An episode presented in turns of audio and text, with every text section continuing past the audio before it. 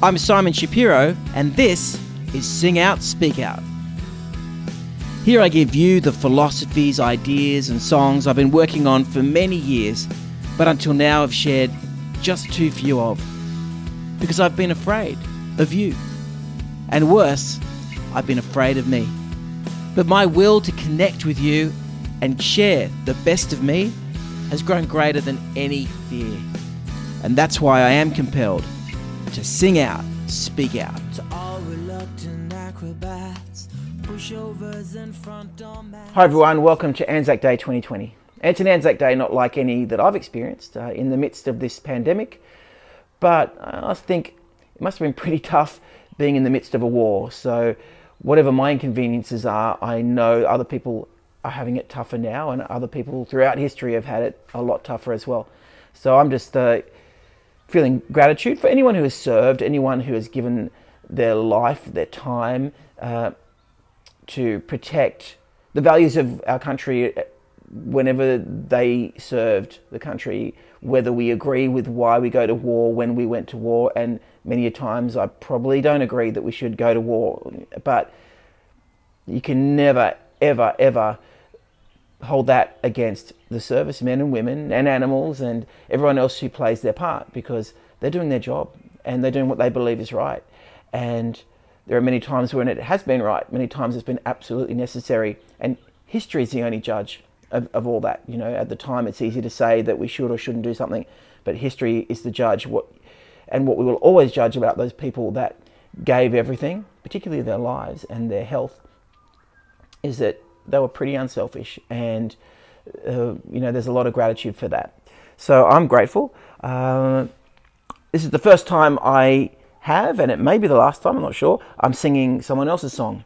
Uh, I've got the poppy here that my daughter made for Anzac Day, and I was in a band for many years called 1927, and this is a song that we often sung on Anzac Day. We sang at every gig actually, but particularly it was important on Anzac Day because the song was actually written uh, from the point of view of a soldier who was, you know, in the trenches and thinking about home.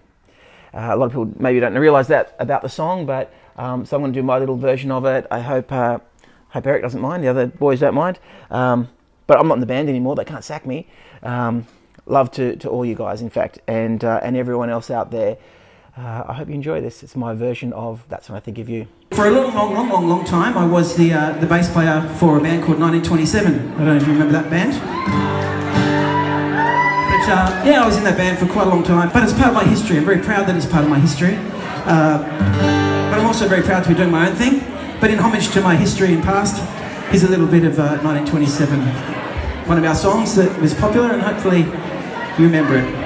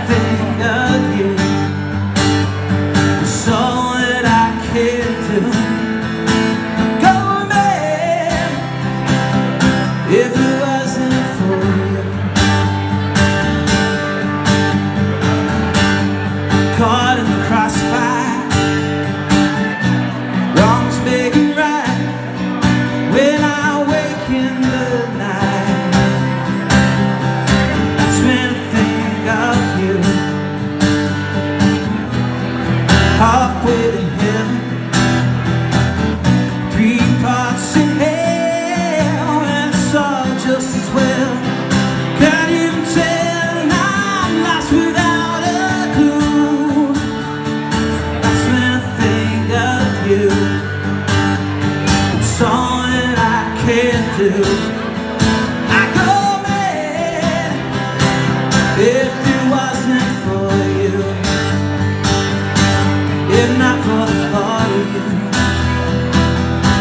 the promise of dreams come true.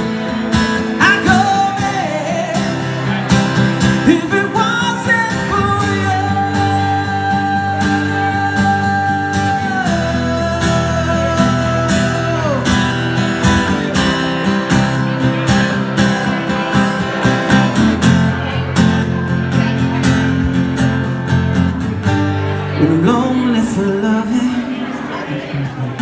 So far from home and feels like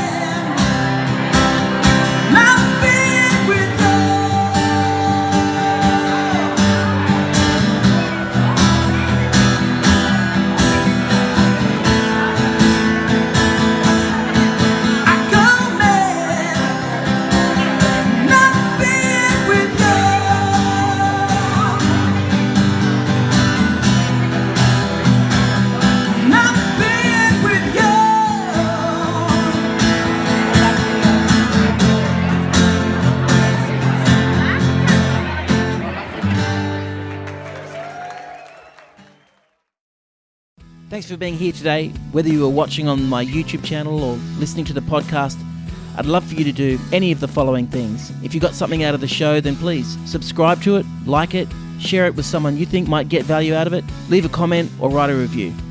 Any of these things can help me grow the show and make it even better.